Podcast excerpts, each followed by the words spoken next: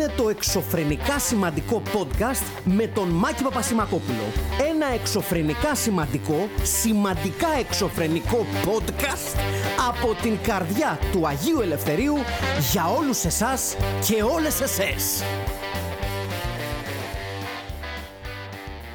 Χαίρετε, χαίρετε. Εδώ είμαστε πάλι. Α, μουντιαλικές ημέρες, full. Ε, έχουμε μπει για τα καλά α, στις μέρες του παγκοσμίου κυπέλου με ό,τι αυτό φέρνει μαζί του. Στην παρέα μας εξακολουθεί να είναι το Dewars Caribbean Smooth, ένα whisky που παλαιώνει διπλά για 8 έτη και ολοκληρώνει την ορίμανσή του σε βαρέλια που πριν φιλοξενούσαν ρούμι με αποτέλεσμα μια παλή με τροπικές νότες γεύση. Θα το ξαναβρούμε μπροστά μας λίγο αργότερα. Ε, εμείς όπως είπαμε είμαστε σε μουντιαλικούς ρυθμούς, τόσο για τα κακά του κυρίως όσο για τα καλά του. Ε, τα ποδοσφαιρικά δηλαδή, ό,τι καλό μπορεί να πάρουμε από τα ποδοσφαιρικά του Μουντιάλ.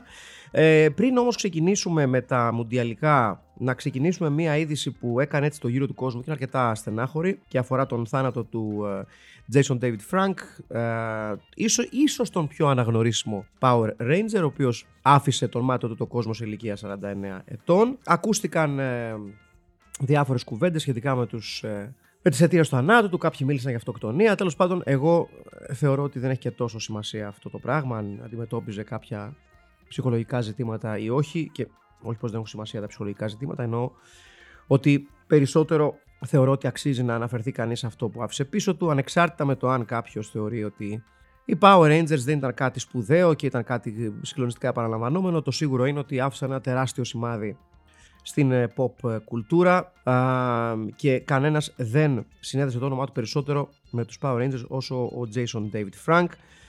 Ένας ε, τεράστιος οπαδός και των πολεμικών τεχνών καθώς ο ίδιος κατήχε ζώνες και διακρίσεις σε διάφορες τέχνες και εν τέλει ο, ο Jason David Frank αφήνει τον μάταιο του το κόσμο όπως είπαμε έχοντας γράψει μια ιστορία 123 επεισοδίων ως ε, Power Ranger και ασφαλώς και στα, στις ταινίες που βγήκαν πέρα από την ε, σειρά. Μαύρη ε, ζώνη στο Σότοκαν Καράτε 8 βαθμού, μαύρη ζώνη στο Αϊκβοντό και στο Τζούντο και μοβ ζώνη στο Βραζιλιάνικο Ζουζίτσου. Αυτό για να καταλάβουμε λίγο πόσο άρρωστος ήταν ο Jason David Frank με τις πολεμικές τέχνες. Ε, δοκίμασε μάλιστα να αγωνιστεί και ως αθλητής στον χώρο των μεικτών πολεμικών τεχνών σε μικρότερες οργανώσεις ασφαλώς δεν έφτασε ποτέ στα ύψη ενός UFC ξέρω εγώ, ενός Bellator αλλά αυτό λίγη σημασία έχει. Ε, αφήνει πίσω του λοιπόν μια μεγάλη ιστορία αφήνει πίσω του έναν χαρακτήρα που σίγουρα θα τον θυμόμαστε και θα τον μνημονεύουμε και ασφαλώς αφήνει πίσω του μια ιστορία ενός ανθρώπου ο οποίος μέσα από μια σειρά η οποία ήταν αρκετά περιορισμένου scope κατάφερε ε, να φτάσει στα πέρατα της γης, κατάφερε να έχει οπαδούς και οπαδές σε κάθε γωνία του κόσμου ε, και ασφαλώς ο ίδιος του θανάτου του σκόρπισε μπόλικη και στενοχώρια σε όλους εμάς και όλες εμές που μεγαλώσαμε τον Jason David Frank βλέποντάς τον στην τηλεόραση όταν ήμασταν πιτσιρίκια. Ε, να είναι καλά, καλό του ταξίδι λοιπόν. Συνεχίζουμε βέβαια να ασχολούμαστε με το τι συμβαίνει στο Μουντιάλ γιατί δεν είναι και το πιο μικρό πράγμα αυτό το οποίο συμβαίνει στο Μουντιάλ ε, και όταν λέω δεν είναι το πιο μικρό πράγμα εννοώ ότι συνεχίζονται ε, τα γεγονότα τα οποία προκαλούν ερωτηματικά και στραβώματα όπως είναι απόλυτα φυσιολογικό με δημοσιογράφους να αντιμετωπίζουν προβλήματα, με κόσμο να αντιμετωπίζει προβλήματα τόσο επειδή επιλέγει να φοράει κάποια πράγματα όσο και επειδή δεν είναι και ιδιαίτερα οργανωμένη εκεί στο Κατάρ. Όμως έχει ξεκινήσει και η μπάλα εκεί που αυτές τις μέρες είδαμε, πήραμε μια πρώτη γεύση. Την ώρα που γράφεται αυτό το, ε, το podcast έχει ξεκινήσει ο αγώνας της εθνικής ομάδας της Αργεντινής. Ε, μια, ένα από τα πολύ μεγάλα φαβορή της διοργάνωσης και σύμφωνα με τις δηλώσεις του ίδιου του Λιονέλ Μέση θα είναι και το τελευταίο Μουντιάλ. Λογικό είναι, είναι και σε μια προχωρημένη ηλικία. Το να περιμένει άλλα τέσσερα χρόνια για να αγωνιστεί σε Μουντιάλ μου φαίνεται λίγο δύσκολο ως και απίθανο. Ε, πολλή κουβέντα έγινε για την απόφαση τόσο τον, ε, του αρχηγού της Ουαλίας του Gareth Bale όσο και του αρχηγού της Εθνικής Αγγλίας του Harry Kane να μην φορέσουν το περιβραχιόνιο One Love, αυτό δηλαδή που εξέφραζε τη στήριξή τους σε άτομα της ε, LGBTQ κοινότητας. Δέχτηκαν πιέσεις από τη FIFA, δέχτηκαν πιέσεις από την Οργανωτική Επιτροπή του Mundial. Ε, έγινε λόγος για αυτόματη κίτρινη κάρτα που θα δέχονταν οι δύο παίκτες σε περίπτωση που έβγαιναν στο γήπεδο φορώντας αυτά τα περιβραχιόνια και εν τέλει αποφάσισαν να μην το κάνουν, να φορέσουν ένα κανονικό περιβραχιόνιο και να συνεχίσει το παγκόσμιο κύπελο έτσι ωραία και ελεύθερα όπως το έχουμε συνηθίσει γιατί μην ξεχνάμε, τα έχουμε ξαναπεί ότι σύμφωνα με τις ατάκες του Τζάνι Φαντίνο, έτσι, το ποδόσφαιρο είναι ένα άθλημα που μπορεί να αλλάξει τον κόσμο, αρκεί, αρκεί λέω εγώ, το συμπληρώνω εγώ για να βοηθήσω τον Τζάνι που τον εκτιμώ ιδιαίτερος, αρκεί ασφαλώς να μην θες να αλλάξεις ιδιαίτερα τα πράγματα στις ζωές των ανθρώπων που βάζουν λεφτά στην τσέπη του Τζάνι.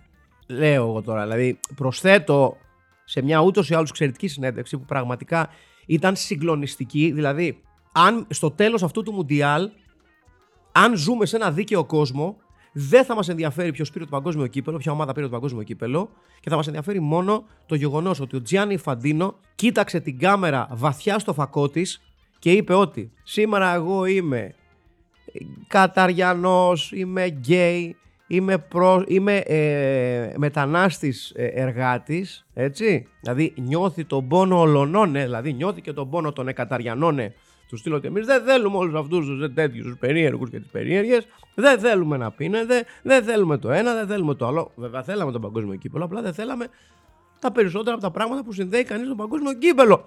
Λέω εγώ.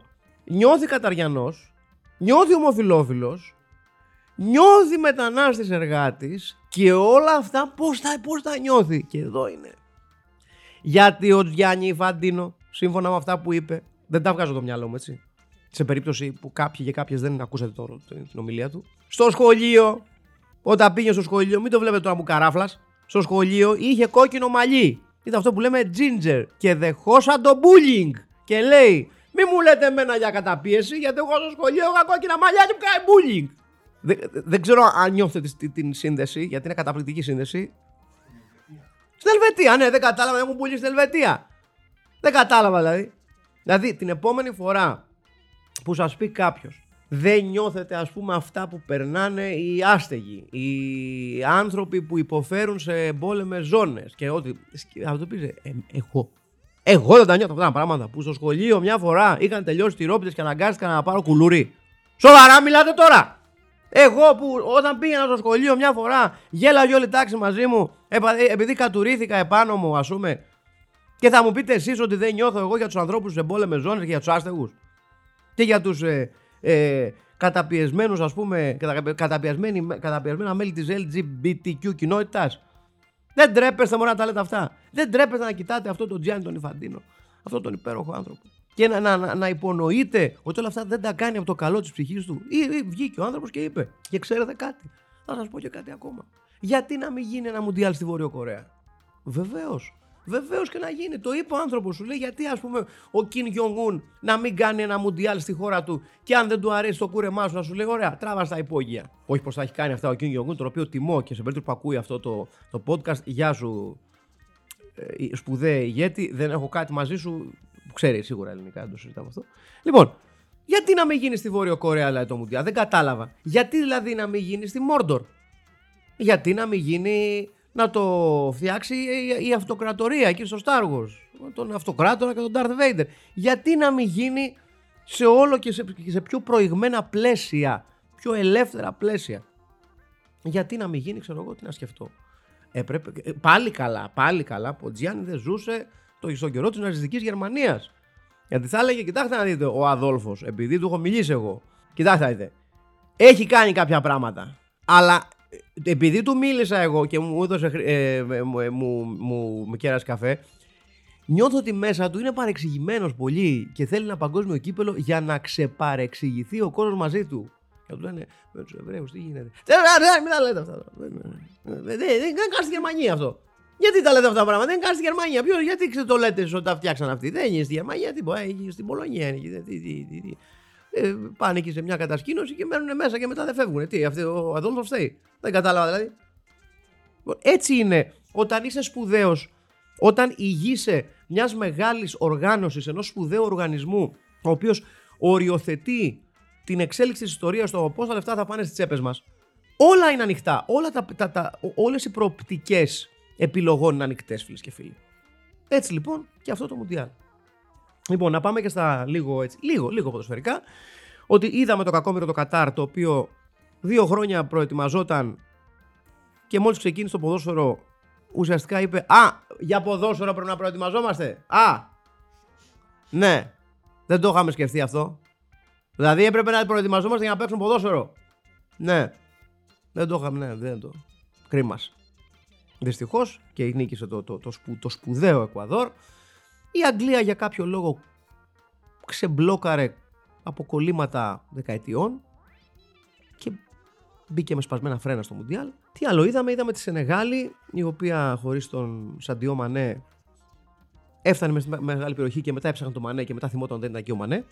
Τι άλλο είδαμε έτσι που ήταν ωραίο. Ο Γκάρεθ Μπέιλ, ο οποίος πλέον μπορεί να παίζει γύρω στα 10 λεπτά ποδόσφαιρο, αλλά να ξελασπώνει την εθνική Ουαλίας. Και τώρα περιμένουμε ουσιαστικά τι ομά, τις δύο ομάδες που οι περισσότεροι και οι περισσότεροι συνδέουν το παγκόσμιο κύπελλο, που είναι η Βραζιλία και η Αργεντινή. Θα έλεγε κάποιος και η Γερμανία. OK. Okay. Αλλά η Βραζιλία και η Αργεντινή είναι αυτές που έρχονται με το θεωρητικά με το μεγαλύτερο momentum σε αυτή τη διοργάνωση. Και υπάρχει και πάρα πολύ, έτσι, πάρα πολύ υποστήριξη για την Αργεντινή, μιας και θα είναι το τελευταίο Μουντιάλ του Λιονέλ Μέση. Και αν όχι τώρα, τότε πότε θα πει κάποιος. Εγώ θα πω ποτέ αν είναι να το πάρει η Αγγλία. Θα, θα μπορούσα να το πω, αλλά δεν το λέω. Δεν το κάνω αυτό έτσι. Δεν, ε, αυτό, δεν, δεν, είμαι, δεν, δεν είμαι τέτοιος. Δεν είμαι τέτοιος. Λοιπόν, να κάνουμε και ένα, το καθιερωμένο μας break, ε, διότι το ε, Duars Caribbean Smooth που φιλοξενούμε σε το, το, το ψηφιακό καλυβάκι, σπιτάκι, λιόμενο, έτσι, μας προτρέπει να κοιτάμε πέρα από τα κλασικά και τα αναμενόμενα και να παραμένουμε curious που λένε και στο χωριό μου. Και έχω να σας πω λοιπόν, επειδή το συζητούσα τις προάλλες με έναν ε, ε, φίλο μου ιατρό, ο οποίος μου είπε, ξέρω εγώ, ότι κοίταξε να δεις, αυτό το οποίο ενδεχομένως δεν ξέρεις, είναι ότι το μεγαλύτερο ποσοστό από τους γευστικούς μας κάλικες χάνεται όταν είμαστε αεροπλάνο, το οποίο πετάει, όχι ότι είναι στο έδαφος, έτσι. Το οποίο εξηγεί κατά πολύ το γιατί πολλά από τα γεύματα που τρώμε στο αεροπλάνο όταν πετάμε είναι λίγο άνοστα. Δεν φταίνει οι εταιρείες που μας δίνουν ε, τυλιγμένα φαγητά και μπιφτέκι 5 ημερών. Φταίμε εμείς, φίλες και φίλοι. Γιατί οι γευτικοί μας κάλικες με το που απογειωνόμαστε λένε Α, είμαστε στον αέρα. Δεν θα δουλεύουμε τόσο καλά. Ω εκ τούτου, δεν θα γεύεστε τίποτα ή τουλάχιστον σχεδόν τίποτα. Οπότε, σταματήστε να κατηγορείτε τις αεροπορικές εταιρείες και βάλτε τα με τους γευτικούς σας κάλικες. The time is now, φίλες και φίλοι. The time is now. Αυτά που λέτε λοιπόν παιδιά. Διότι πρέπει να αντιληφθούμε και να καταλάβουμε ότι για όλα τα κακά που μας συμβαίνουν φταίμε εμείς. Και μόνο όταν είσαι αρκετά curious το καταλαβαίνεις αυτό το πράγμα. Γιατί πολλές φορές, άπειρες φορές έχω ακούσει κόσμο να λέει, ξέρω εγώ, ότι ε, το airplane food ας πούμε έχει ένα όνομα, έχει ένα κακό όνομα. Όχι. Κακό όνομα έχουν οι γευστικοί σας κάλικες οι οποίοι δεν γουστάρουν να πετάνε, παιδιά. Πάρτε το απόφαση. Μπορείς να φας. Δηλαδή, με συγχωρείτε πάρα πολύ κιόλας. Με συγχωρείτε κιόλας τώρα.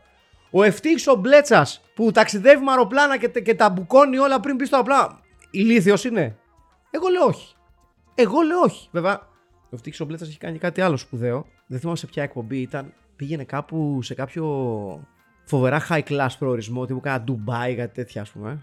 Και προφανώς δεν θα είχε την ευκαιρία να προωθήσει τα προϊόντα του, της συμφωνίας του, μας ο άνθρωπος που κάνει για, την, για να μπορεί να βγάζει την εκπομπή. Ε, και εκεί που κάθεται στην, ε, στη μεσαία καρέκλα, ε, στη μεσαία θέση της μεσαίας σειράς, λέει, σκύβει προς την κάμερα και κάνει.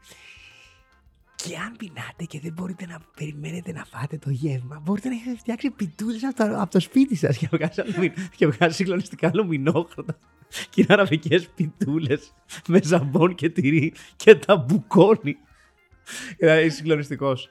Πάντως, τώρα που πιάσαμε και τις ε, και τις κουβέντες για, για, το, για τα αεροπλάνα γενικότερα, ε, επειδή πρόσφατα, πρόσφατα, από την ώρα που τέλος πάντων ε, απελευθερώθηκαν λίγα τα πράγματα στο, στο ταξίδι, έχω αρχίσει να ταξιδεύω πάλι γιατί είναι το αγαπημένο μου πράγμα στον κόσμο. Δηλαδή, δεν νομίζω ότι έχω καλύτερο πράγμα το να ταξιδεύω. Και δεν ξέρω για εσά πώς, πώς βιώνετε ή πώς μεταβολίζετε την εμπειρία του ταξιδιού, αλλά για μένα η εμπειρία του ταξιδιού, για μένα πάντα λέω, είναι πάντα καλύτερη όταν είμαι μόνος μου. Δηλαδή, όταν πρέπει να διαχειριστώ την όλη διαδικασία από το παρκάρω το αυτοκίνητό μου, περπατάω προς το gate, ε, διαχειρίζομαι λίγο τους χρόνους μου, ε, διαχειρίζομαι λίγο το τι θα έχω on board μαζί μου να διαβάσω, να δω οτιδήποτε. Και όλα αυτά σε πλήρη ησυχία, δηλαδή δεν μιλάω με κανέναν. Είμαι, είμαι απόλυτα μόνος μου. Ή- Ακούγεται λίγο μοναχικό. Δεν είναι. Νομίζω ότι για μένα με βοηθάει να, να, να, να εκτιμήσω πολύ περισσότερο το ταξίδι και την, το, την εμπειρία του ταξιδιού παρά το να έχω κάποιον ή κάποια δίπλα μου και να πρέπει να του μιλάω, να της μιλάω και τι θα κάνουμε τώρα και τι θα δούμε και μπλα μπλα μπλα. Άσχετα με το αν θα συναντήσεις κόσμο στην, στη- στον προορισμό σου. Αλλά τώρα που μιλάμε για ταξίδια λοιπόν, ε, θυμήθηκα πρόσφατα, επειδή συνάντησα ένα τέτοιο άνθρωπο πρόσφατα, ε, αυτή τη φοβερή κατηγορία ανθρώπων στα αεροπλάνα. Και όχι μόνο στα αεροπλάνα εδώ που τα λέμε, δηλαδή και στο σινεμά τους πετυχαίνεις αυτούς τους ανθρώπους και στα κτέλ τους περιμένει τους ε, πετυχαίνεις αυτούς τους ανθρώπους. Αλλά στο, αε- στο αεροπλάνο, επειδή κιόλας έχουν γίνει ακόμα πιο λεπτά τα καθίσματα σε περίπτωση που δεν το έχετε καταλάβει, που δεν ξέρω α- γιατί δεν το έχετε καταλάβει, αλλά γενικότερα τα καθίσματα των αεροπλάνων και, και δι των, οικ- τις, τις economy θέσεις και των budget εταιριών έχουν γίνει γενικότερα πιο λεπτά. Δεν είναι τόσο γκουμούτσες, δεν έχουν την ίδια, δεν είναι τόσο αναπαυτικές όσο ήταν, γιατί έχουν μικρύνει για να κερδίσουν χώρο κτλ. κτλ. Είναι λίγο πιο όρθιες, στις budget εταιρείες δεν πηγαίνουν πάρα πολύ πίσω κτλ. κτλ. Υπάρχει λοιπόν μια κατηγορία που είναι ακόμη πιο εκνευριστική τώρα, που είναι πιο λεπτά τα καθίσματα και έχει να κάνει με τους πλατογονατάκιδες. Αυτούς και αυτές που θεωρούν ότι η πλάτη του καθίσματος που έχουν μπροστά τους είναι ακουμπιστήρι για τα γόνατα και τα ποδάρια τους. Δεν είναι, διότι κύριέ μου και κυρία μου, κάποιος ηλίθιος ή κάποια ηλίθια κάθεται μπροστά σας. Όταν λοιπόν του χώνεται το γονατάκι στην πλάτη που κα- κατά συντριπτική πλειοψηφία καταλήγει πάντα στους μεσαίους σπόνδυλους της πλάτης, λες και σε κόβουνες στη μέση, λες και είσαι στο κρεβάτι του προκρούστη ας πούμε, δεν είναι πάρα πολύ ωραίο. Το ακόμα χειρότερο είναι ότι για να μην τους πιάσεις σε τίποτα, μην πω τώρα, θρησκευτικές φυσιογνωμίες, έτσι, να το θέσω κόσμια. Λοιπόν, για να μην τους πιάσει με τίποτα θρησκευτικέ φυσιογνωμίες, η λογική λέει ότι μια, δυο, τρει, τέσσερις φορές κοιτάς πίσω, κοιτάς προς τα πίσω, ελαφρώς εκνευρισμένος ή εκνευρισμένη. Δεν μιλάς όμως. Δίνεις τον άλλο να καταλάβει λοιπόν ότι για να, σε, για να κοιτάω προς τα πίσω και να κοιτάω συγκεκριμένα εσένα, κάτι με έχει ενοχλήσει εσένα. Δεν είναι επειδή αερίστηκες, που μην το κάνετε αυτό στο αεροπλάνο, παιδιά. Δεν είναι πάρα πολύ ωραίο. Επίσης, μην βγάζετε τα παπούτσια σας και πρέπει να μυρίζουμε τα ποδοτήρια σας μέσα στο αεροπλάνο. Και αυτό στη μέση. Δηλαδή, μείνετε με τις κάλτσες σας. Μην μένετε εξυπόλυτοι και εξυπόλυτες όταν έχουν υδρώσει τα ποδάρια σας, να πούμε και βρωμάνε. Δηλαδή, ακόμα και αυτά πρέπει να σας τα λέμε. Λοιπόν, αλλά ειδικά αυτό με το γόνατο στην πλάτη, παιδιά, ε, δεν μπορώ να σας το περιγράψω. Δηλαδή, είναι ό,τι χειρότερο. Και φτάνει στο σημείο μετά να γίνεις ο κακός και να λες: Με συγχωρείτε, μπορείτε να μην κοπανάτε τη θέση μου κάθε πέντε λεπτά.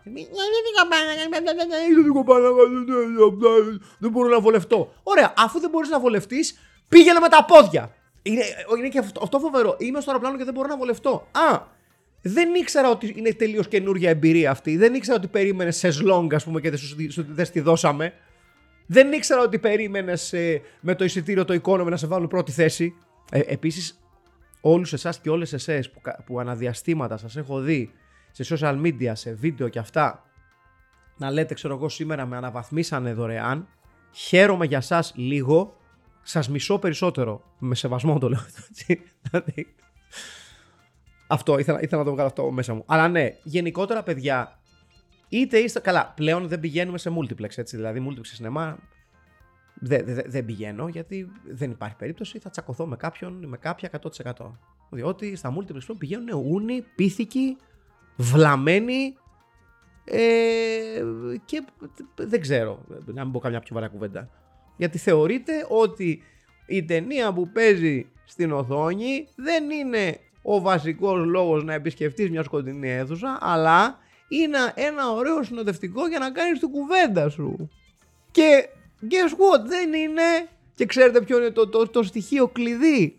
Ότι γενικά το πιο σημαντικό στοιχείο σε μια αίθουσα σινεμά είναι αυτό που είναι πιο μεγάλο. Και τι είναι πιο μεγάλο, η ταινία! Βουλώστε το! Γι' αυτό δεν πηγαίνουμε σε multiplex. Γιατί στο multiplex πηγαίνουν όλοι να φάνε, να πιούνε και να πούνε «Ε, αυτός γιατί το έκανε αυτό τώρα; Αυτός τι έγινε τώρα; Εγώ δεν πιστεύω αυτό. Ε, Δεν πας σε multiplex. Εκτός εάν θες να γίνεις μακελάρης. Αυτό, ε, τι πώς θα το πούμε διαφορετικά; Γιατί κάποια στιγμή, εάν συνέχιζα να πηγαίνω σε multiplex, αργά ή γρήγορα, θα με δείτε στις ειδήσεις. Ότι μπήκα ζωσμένος με εκρηκτικά σε μια αίθουσα multiplex, επειδή μίλαγα συνέχεια και ανατινάχτηκα. Και για να τελειώσω σήμερα την κουβέντα, επειδή αυτό το, Εξαιρετικά κακόγουστο ανέκδοτο με τις ε, διαφαινόμενες, το διαφαινόμενο τέλος μερικών πολύ ιστορικών εικονογράφων στην Αθήνα συνεχίζεται χωρίς να υπάρχει παραμικρή παρέμβαση από την Αθήνα ως πόλη και την διοίκηση αυτής και όταν λέω παρέμβαση εννοώ ότι θα μπορούσαν κάλλιστα αυτοί οι κινηματογράφοι να κρυθούν διατηρητέοι και να σωθούν ως στοιχεία αναθεματισμένου πολιτισμού σε αυτή την πόλη. Θα είναι πολύ ωραίο να βλέπεις ας πούμε να κλείνουν οι ωραίες παραδοσιακές αίθουσες, οι παλιές αίθουσες με όλη την ιστορία που έχει παρελάσει από μέσα τους και να μένουν τα multiplex για να πηγαίνετε να μπουκώνεστε με popcorn και να μιλάτε σαν τα ζώα από το πρώτο λεπτό της ταινίας μέχρι το τελευταίο. Αυτό είχα να πω. Ε, Πώς φτάνουμε από τα γόνατα σε αεροπορικό κάθισμα στο να βρίζω αυτούς που μιλάνε κατά τη διάρκεια των ταινιών. Θα, θα σας βρίζω πάντα εσάς που μιλάτε κατά τη διάρκεια των ταινιών. Και αυτό είναι πραγματικά όντως θα τελειώσω τώρα. Εάν καλέσετε άνθρωπο στο σπίτι, είτε για αυτό το συχαμένο την έκφραση στο Netflix and chill, είτε να δείτε μια ταινία άλλη εκτός Netflix, είτε οτιδήποτε, εάν στα τρία πρώτα λεπτά της ταινίας αυτός ή αυτή που έχετε καλέσει σας πιάνει την κουβεντούλα για άσχετα θέματα, τους καλείτε ταξί και τους στέλνετε στην ευχή της Παναγίας, παιδιά. Μπορείτε να μιλήσετε στο τέλος της ταινίας. Ή μπορείτε να μιλήσετε για την ταινία. Αλλά απαγορεύεται ρητά να φέρνεις άνθρωπο στο σπίτι για να δείτε ταινία και να εννοείται ότι θα δείτε ταινία. Και στα τρία πρώτα λεπτά να σου λέει: Και για πες τι έκανες ψες. Χθες δεν έβλεπα ταινία μαζί σου. Και κατά πώ φαίνεται, καλύτερα.